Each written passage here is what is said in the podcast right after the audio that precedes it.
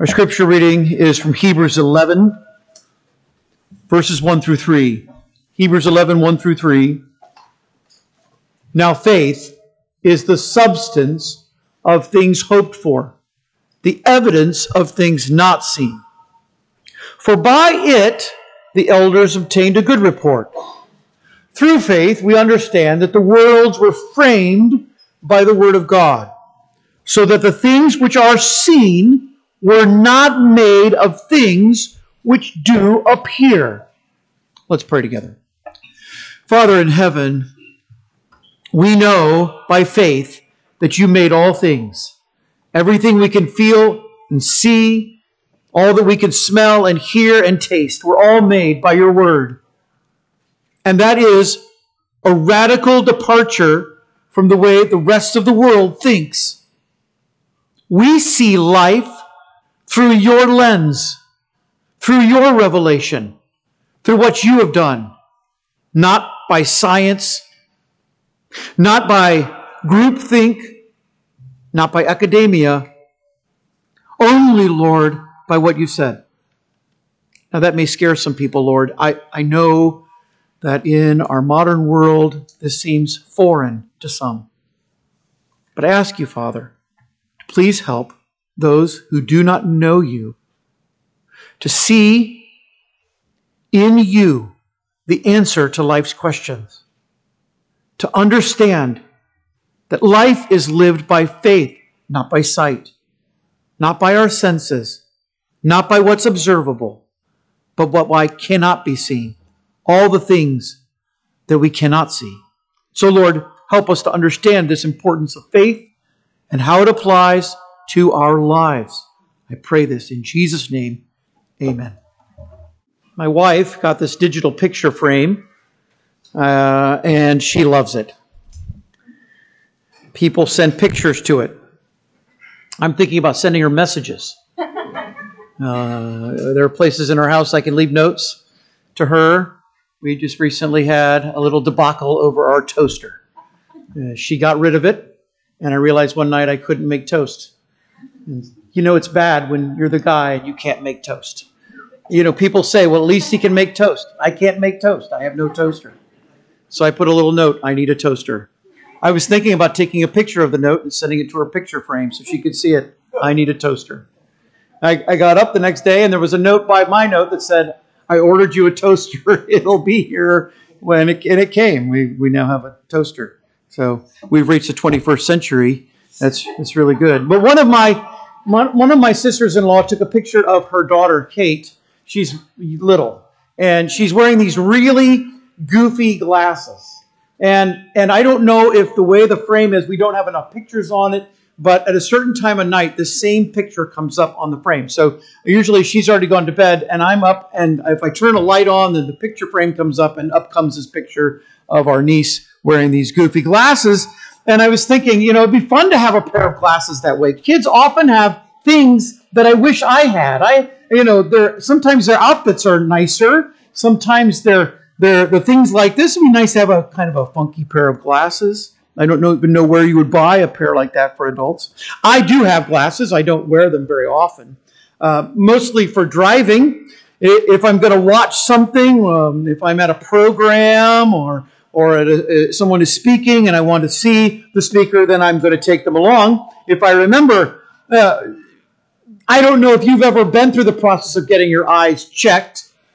It's really kind of an ordeal. You sit down, they've got these, and I'm not talking about dilation now, that's, that's much worse. I'm just saying, just they have these kind of weird glasses they put on your head, and they have all these little levers on the side, and, and, they say, you know, read the numbers or letters on the screen in front of you, and then they go, they, they flip a lever. Is that better? Is that worse? How about this one? How about that one? And and it's just trial and error. And then finally, the doctor, you know, he or she's writing everything down and and says, okay, this is your prescription. You send it off to a company in China, and then six weeks later, you have ten pair uh, of glasses for about fifty bucks um, that are all different colors uh, not nice ones like my niece, but but nice enough and there have your prescription on it. And and then you put them on your head and everything becomes clear. And we're living in a world where people think that they can see everything in focus. They think they understand the meaning of life. They, they believe they understand what their goals and purposes ought to be or how life should be lived. We call this a worldview because they say that they can see the world clearly. But for the vast majority of them, I'm going to tell you it's a blurry mess because they have never seen life through God's glasses.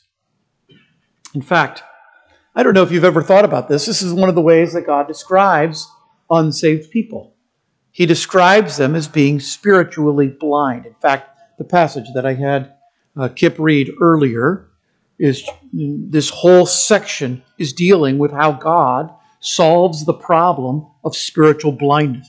Paul says, if our gospel be hidden, it is hidden to them who are lost, whom the God of this world has blinded their eyes so that they would not believe the truth. They're incapable of seeing what is really there because they're spiritually blind. They need God's glasses. And what I want to do for the next half hour, a little longer than that maybe, is explain the spiritual glasses you need to see things as they are. And these spiritual glasses are called faith. So let's begin. What faith is? Fundamentally, faith is trust. Look again at verse 1. Faith is the substance. It is the evidence. Now, substance means a firm belief. The term has a wide range of meaning. It can mean something like the foundation of a building, like a substructure. It can also mean something that has actual existence, not a metaphor, but a real being. In Hebrews chapter 1, for example, the writer of Hebrews, we call him the preacher, he says Jesus is described as the express image of God the Father. He is the substance. And in this case, I think it means having a firmness or a courageous resolution. This is how the term is used back in chapter 3 in verse 14, where the preacher says, We are made partakers of Christ if we hold the beginning of our confidence, that's our word for substance, our confidence steadfast to the end. So I would say it this way faith is to firmly believe in something. Now, evidence means similarly to have a strong conviction.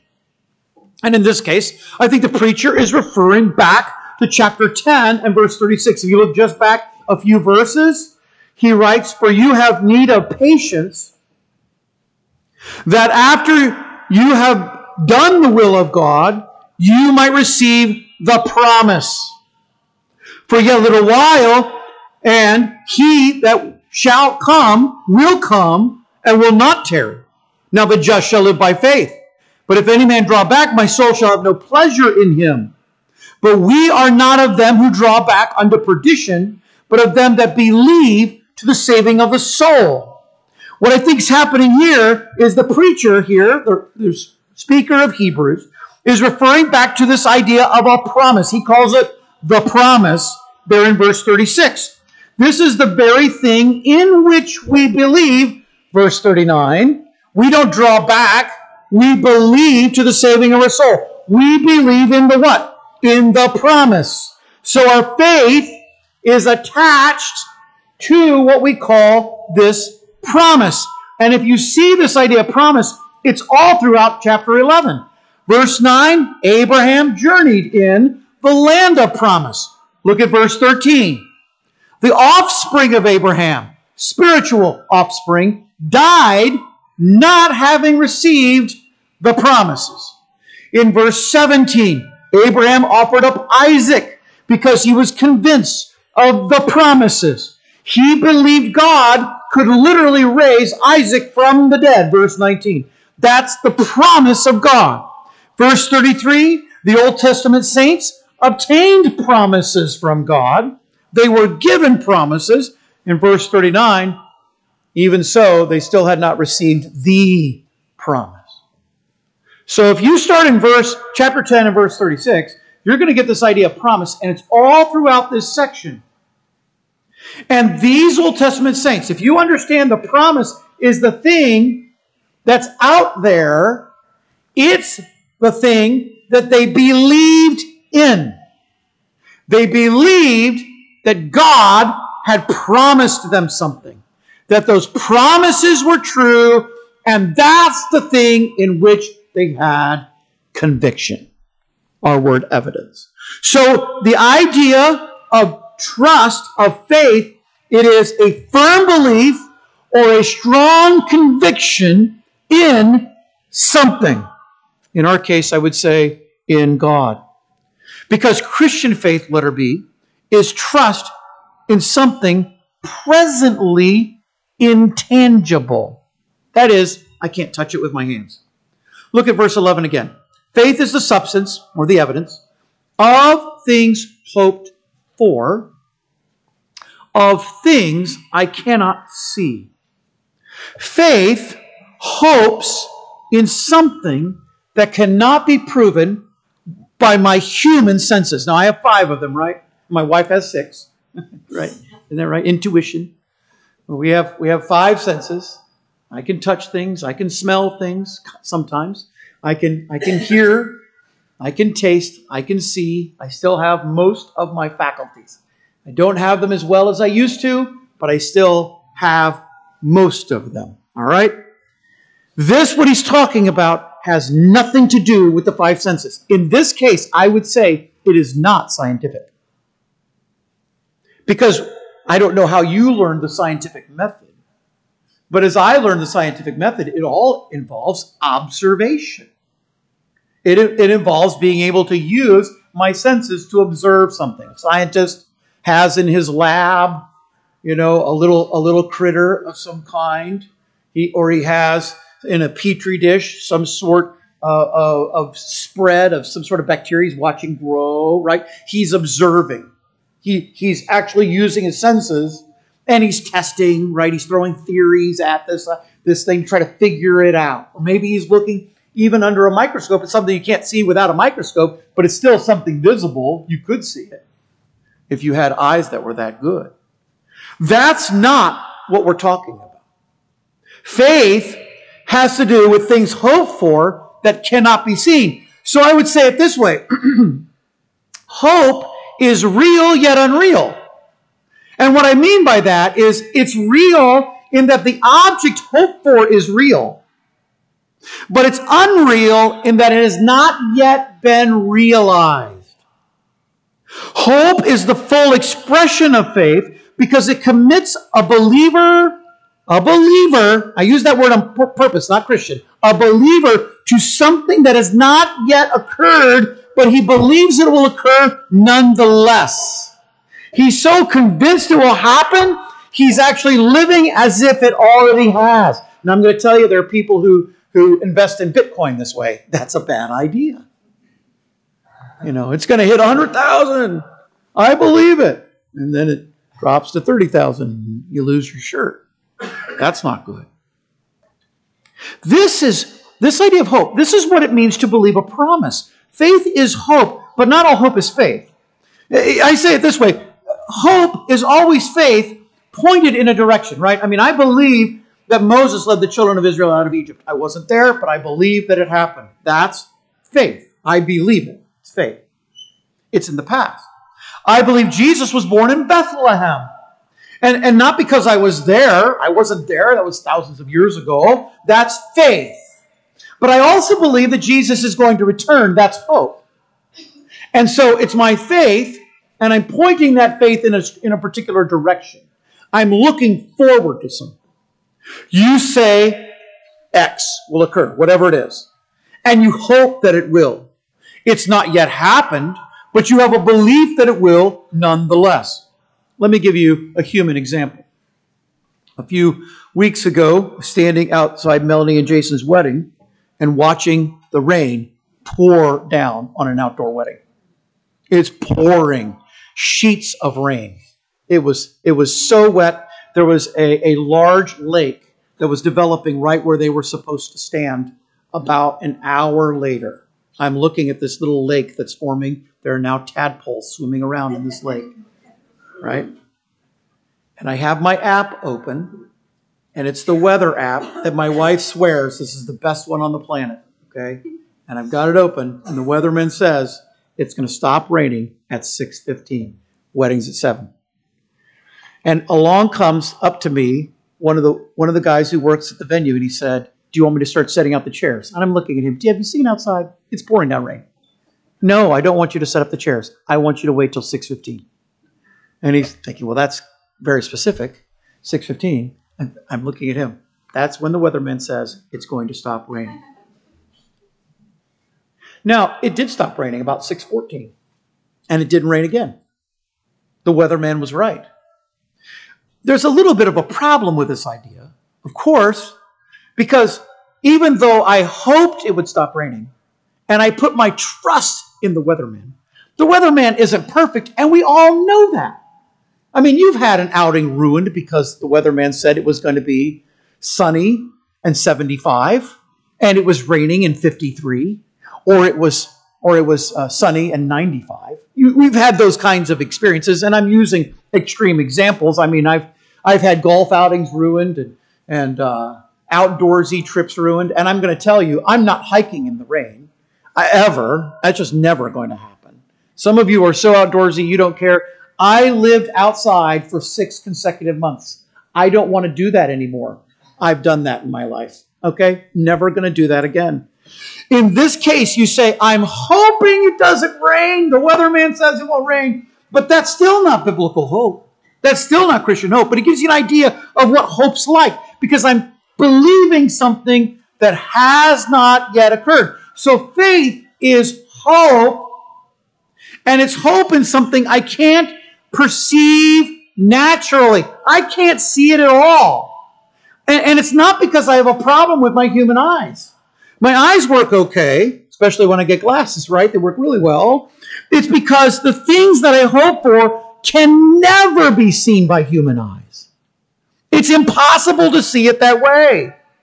And this is really important because if you understand this, then, that the things in which I am hoping can never be seen by my human eyes, can't be touched, can't be heard, can't be tasted, can't be smelled. My senses cannot observe those things. Then you need to understand that my faith violates the foundational worldview of modernity.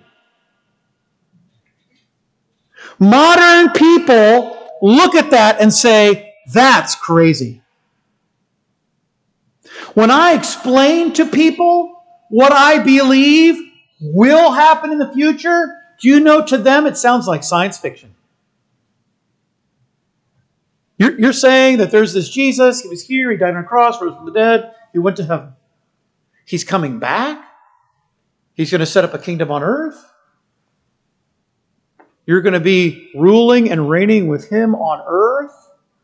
And then there's going to be this battle after a thousand years, and then and then there'll just be eternity, and then there's a and then this heaven will come down to earth, and, and it's and it's this beautiful place with streets of gold so pure that it's crystal clear. You're saying, and there are people there. They don't they don't have their bodies yet, but they're there, and you're going to get this new body. And you start talking about old bodies and new bodies and disembodied spirits and all that kind of thing, and they just go science fiction. Because none of that is observable on this side of it. I can't see it. You see, the foundational worldview of all the people who live, your neighbors, your coworkers, the person you buy bread from, and you ought to have a bread man. I mean, I'm just a firm believer in that. You need a bread man. You probably need a cheese man. We don't have those anymore, but you know, you need a good bread man.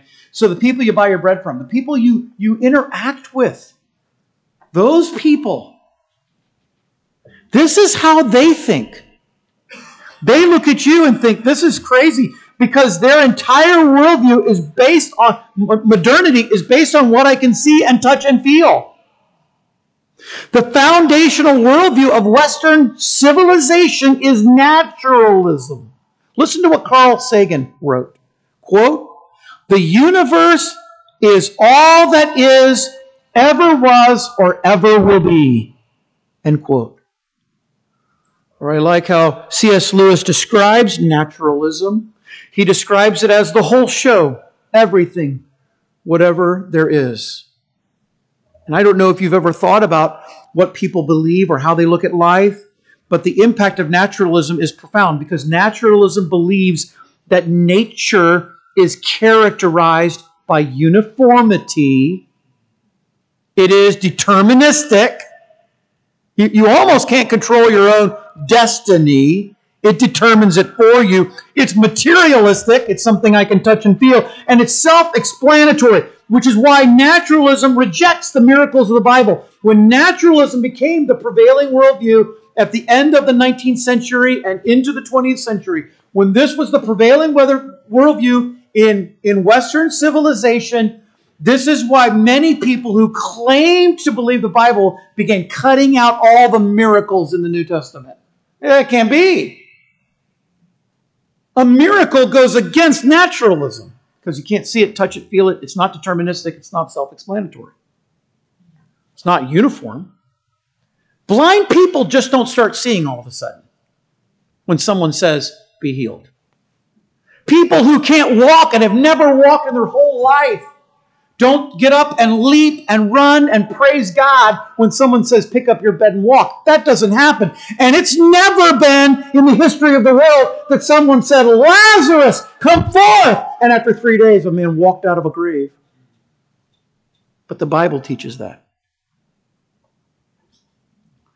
Which is ultimately why naturalism rejects creationism. Naturalism must believe in human evolution and I'm going to tell you, this is how far our world has come. If I ran for political office and I stood up and I was asked, and I stood up and said, I believe that evolution is false, I would lose most of the vote. They would say he's nuts. This guy's crazy. He, what schools did he go to? I, I reject evolution. I actually look at evolution and say that's crazy. But naturalism believes it. Naturalism actually says, I am not making this up, that you and I came from monkeys. Now, I had little children. I see what little children can do, but they, they're not monkeys. Okay? There are actually some things that monkeys can do I wish I could do if that were true. They have incredible strength. You, you start looking at all of the way that nature, that God's creation functions, how it, how it re- relates to each other. I mean, a giraffe, when he bends down to drink water from a brook, how does his head not just shoot off of his body? His heart is so large, it has to beat so strong to get blood up to that brain of his? Well, scientists tell us because there's something in the giraffe's neck that closes off the blood supply, and then he would just faint and fall over and be easy prey. Oh no, but his brain is like a sponge and it kind of soaks up the blood. So when he, he bends over, he's able to drink from the brook. It's amazing. And it just happened that way. Given enough time, given enough mutations, and it just happened. And my friends, that's what people believe. That's what some Christian people believe. I reject humanism. I reject modernism. I don't think science has the answer to, to man's questions. I, I completely reject postmodernism. Postmodernism is how you get things like there's a great interview on YouTube you can watch a man interviewing students at the University of Washington, saying to one young lady, he tells her he's a six foot nine Chinese woman. He's about a 5'10 white man. But he, she goes, If you want to be that, that's fine. You can't just be a six foot nine Chinese woman if you're a five foot ten white man. It just doesn't work like that. That's what postmodernism said. That's what relativism said. Did you know there are no relativistic pilots? Because everything that goes up a pilot knows has to come back down. Nobody takes their prescription medicine in a relativistic way. Well, whatever's good for you is good for you. Whatever's good for me is good for me. He says only take one pill, don't take don't take five in one day, or you might die. I'll just chug the bottle. Nobody does that. Read the instructions. And I certainly reject the new modernism, the new paganism that says my way is right and it's anti God. And if you don't believe it, then you're wrong. You see, I reject all of these views that come out of naturalism because I reject naturalism because it's not about what I can see and touch, it's about what I can't see and can't feel. So I'm just going to ask you straight out is your trust in something tangible or intangible? Are you really believing in God or are you believing in something else? Do you walk by what you can see or do you walk by faith? That determines salvation. And that even determines how you live your Christian life if you are a believer. Now, not only do you need to understand what faith is, you need to understand, number two, what faith does. First thing it does is it answers seemingly unanswerable questions. Look at verse 3. Through faith, we understand that the worlds were framed by the Word of God. So the things which are seen were not made of things which do appear. That is, they were, they were not made of things that are not seen. The preacher applies faith now to creation. Every conclusion about origination, how we got here, origins, depends on an important assumption. And the preacher's assumption is this that the universe was rendered complete by the words of God. Literally, he spoke matter into existence. Now, that's not something people can do. They might be able to get a picture of that in some movie and, and make it look like that because of what computers can do, but you can't actually speak matter into existence. God did that.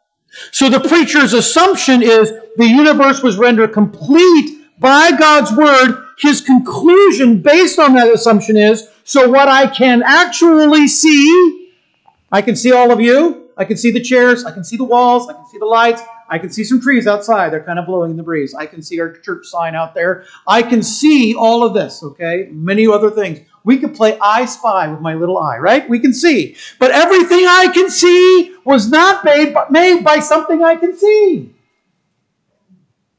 Because I have never seen God with my human eyes. So I can't see the thing that created the things that I can see. In fact, I can see what God created, but I can't see Him. And so the preacher's explanation of origination is that it can only be understood by faith. And I'm not embarrassed about that at all. I, am not. I, I know that right now the prevailing worldview in naturalism says that there was this big bang. And you, you have the pesky question well, where did all the stuff that exploded come from? That's what the evolutionists call the pesky question. what came before that? What came before that? Well, then there was this. Well, what came before that? And they have no answer. You end up in philosophy, not science. I, I, I have no, I'm not embarrassed to say it's by faith. There's a whole lot of things I do by faith. I, I live my life by faith, right? We walk by faith, not by sight. And if I'm a Christian, this is kind of what I've invested myself into. This is what I bought when I became a believer in Jesus. You cannot derive any truth about what is seen by something else that you can see, not in a fundamental origination kind of way. Yes, I can see what God made, and I can learn more truth about His creation by seeing His creation. That's what scientists do, right? That's a good thing. But I can't actually see God from that. All, all these astronauts went into space and they came back and said, We didn't see God anywhere. It's because you don't see God in space, not with your human eyes. He's seen by faith. So if you understand how the preacher is applying his faith to creation with this assumption that God created everything and it's rendered complete by his word, so that the things I see were not made by things I see, I cannot see God, but I can see what he created, and that's all by faith, then faith now provides answers to that which seems unanswerable. And there's lots of questions. How did the universe begin? Faith teaches me that. How did humanity begin? Faith teaches me that. How does humanity end? Or is there an afterlife after death? Faith teaches me that. If I really believed in evolution, I would end up a nihilist. That is, I would end up in deep depression and would probably consider life to be meaningless. Why? Because if you believe in evolution, friends, the first thing you must believe is the sun is running out. At some point, there will be no humanity. Who cares about global warming? There's not going to be any warming. Sun dies, everybody gets cold real fast, right? Do a little research. The sun is burning out. We're not going to get a brand new one. You know, one's not just going to appear behind it. Oh, another sun we didn't even know was there. If I ended up believing all of this, you know, realizing the only thing that's going to survive in this planet, if I believe this, are cockroaches. If I believe that, friends, I really, I would sink into a depression. I believe that's why a lot of people are depressed, frankly. Their hope is misplaced. It answers the question of how can anyone know anything at all? We call it epistemology. How do you know what you know? And boy, you can give yourself, uh, uh philosophers have fun with this one. And I can just step back and say, I don't really even have to answer the question from your frame of reference because I can say, this is what God has told me. How does someone determine right from wrong? Again, my faith teaches me that. What is the meaning of human history? My faith teaches me that. The answer is always faith. The Creator determines the course of His creation. If you believe in a Creator, then everything shifts and everything changes. Do you remember what God told Jeremiah to do? Go down to the potter's house and watch the potter make, make pots, clay pots. You ever see anybody make a clay pot? We did this in art class, school. We, we, they didn't let us do it as much as watch somebody do it, which is the worst. But here's this potter would come down and they have a wheel and they throw the piece of clay on the wheel and they get the water. They got the bowl of water and they the wheel's now turning and they're using their hands and getting their hands wet and shaping that, you know, and then maybe pushing a little into the top, slowly making an ashtray because that's what everybody makes, right? And just slowly making an ashtray. Uh, apparently, a lot of smokers when I was growing up, you know, even though nobody I knew smoked, but everybody made ashtrays. So because because it was supposed to be a cup, but it just never worked out that way. So the create the potter, and what has power over the clay? Does the clay have power over the potter, or does the potter have power over the clay? If you believe in creation, that God is the creator, then you must believe, like a potter, he has power over his creation, not the other way around. So I can't look at God and say, You're an unjust God, an unfair God, an immoral God, a wicked God. You're a monster God. This is what so many people who believe in a naturalist worldview have concluded. They look at my God and they say, If you really believe in the God of the Bible, then you believe in a monster. And I'm looking at you saying, No, no, no. See, you're judging God by your moral standards, which are always fluctuating. Generation to generation, culture to culture. You can't do that. He's the potter, He has power over the clay. This is what Paul tells the Romans, same illustration. And it really is a good illustration because where do we come from? God formed man from the dust of the ground, breathed into his nostrils the breath of life, and man became a living soul. And friends, once you understand that faith answers the unanswerable questions of life, then it now provides me the answers by which I should live. This is letter B. These answers provide a basis for life. Verse 2 For by it the elders obtained a good report, and the elders are the saints of the Old Testament. These are the witnesses of chapter 11. All of these people, Abel and Enoch and Noah and Abraham and Sarah and Isaac and Jacob and Moses, these are all the witnesses who had this world view that saw life through God's glasses. They obtained a good report. The forefathers of present day believers, they obtained this report because they lived their lives by their faith. They were witness to. God speaks about them. They received His divine approval. See, here's what God is saying. Their testimony, their lives pointed to me so people could see me through them. And I am now saying of them. So God is now saying about them, they obtained a good report. God is actually saying to them, they did well. So I know the way to please God. Without faith, it is impossible to please Him. But he that cometh to God must believe that He is, and the rewarder of them that diligently seek Him. So these, even as they are witnessing about God, and their testimony is about God, through their acts of faith, building a boat, even though it's never rained, leaving home and traveling five or six hundred miles away from home because God says, I will give you a land of inheritance, even though you have no children. You do those things because doing them pleases God, verse 6, and God looks about you and says, Yes, you please me. What I'm saying is this, friends, it's quite simple. The way you live your life is faith. It's not just saving faith, I'm not just saved by faith, the just live by faith. That is, if I believe God for salvation, if that's the biggest thing, and it is the big thing, then obviously I'm going to believe God in everything. In how I have a, a marriage relationship with my wife, God controls that. How I have a, a, a relationship with my children, God controls that.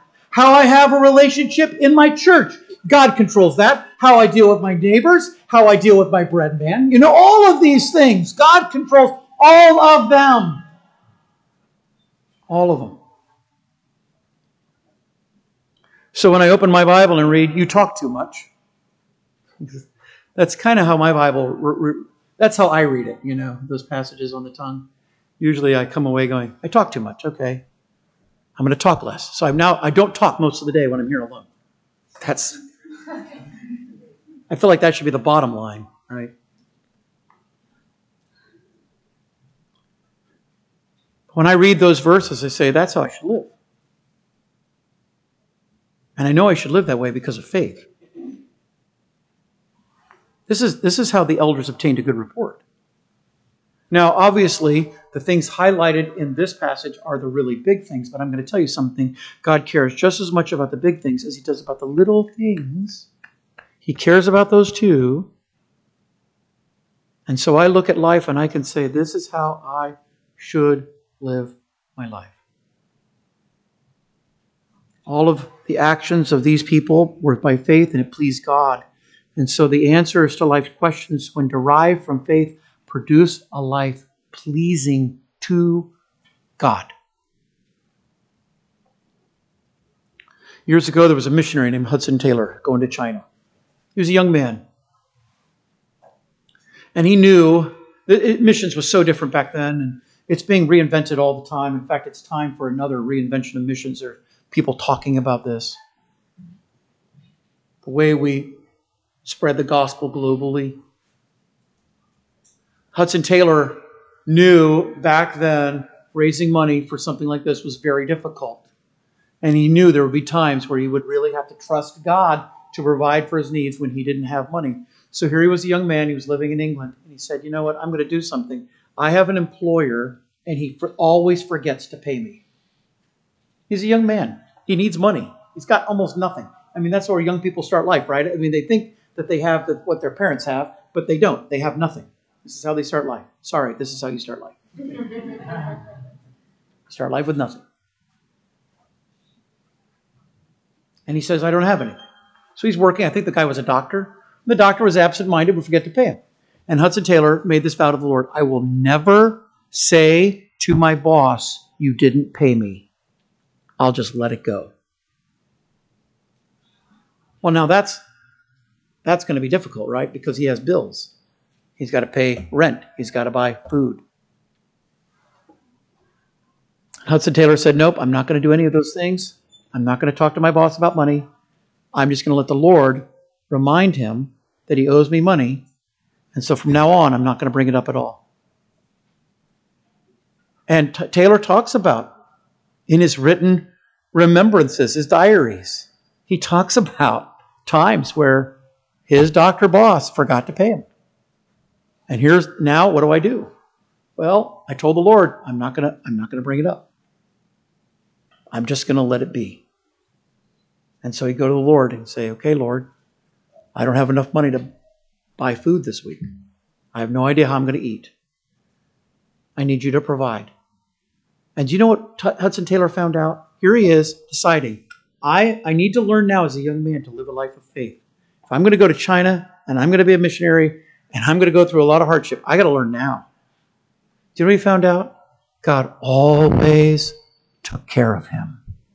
Usually, it would go something like this Oh, Hudson, I forgot to pay you. God would just bring it to the mind of this man, good man, just absent minded and God would provide for him. That's a person who can see what is unseen. That's faith. It's a trust, a conviction. I firmly believe this. And because of it, here's what it does it answers all of my questions about life. Let's pray. Lord, I give you praise because you have this amazing word that has given us this lesson, this story, this truth. Help us to see life through your glasses, not through our own. Help us to take those off and throw them away. But rather, Lord, help us to see life as you want us to see it. Before I finish praying, keep your head bowed for a moment. Maybe you're here and honestly, you don't know the Lord Jesus as your Savior, your faith is not in Him. That's, that just doesn't even describe you at all. I would like to pray for you. I, my praying for you will not save you, but I'd love to pray for you. Do you have the courage to say, Pastor Matt, that's me. I do not have saving faith. I am not trusting in Jesus to save me from my sins. That's not where I am. I'd love to pray for you. Would you just raise your hand up? Pastor, pray for me. That's me. Anybody at all? Have courage. Just to admit what's true in your heart. You know in your heart it's true. Just have courage to admit it. That's me. Well, maybe you're here, you say, you know, Pastor, I have faith, but it's weak. I believe in God. I believe in Jesus. I've, I've trusted in Him for salvation. But boy, do I struggle. I sure struggle. I have weak faith. What Jesus always said to his disciples. He's walking across water, and they're amazed and Mark says they didn't even consider the loaves. He had just fed 5,000 people from just a few loaves of bread and a few fish, something impossible to even contemplate doing. And he had just done that, and now they're amazed he's walking on water. And he says, You have weak faith. How is it? Sometimes that's us. And maybe you're thinking of a certain situation in your life right now that you're struggling to believe him. You're struggling to believe. You're, I'm not talking about salvation now, I'm just talking about your everyday life. You who are saved, you say, Pastor, pray for me. That's me. I'm struggling to believe in a certain area of my life. I'll pray for you. Yes, I'll pray for you. Who else? Yes, I'll pray for you. Yes, ma'am. Anybody else? Pastor, pray for me. Lord, please help us all to respond to this life and its challenges with a faith response. And help us, Lord, to see the world this way as you do. I pray in Jesus' name. Amen. Let's stand to our feet. The pianist will play a hymn of invitation, and you go to the Lord as she plays.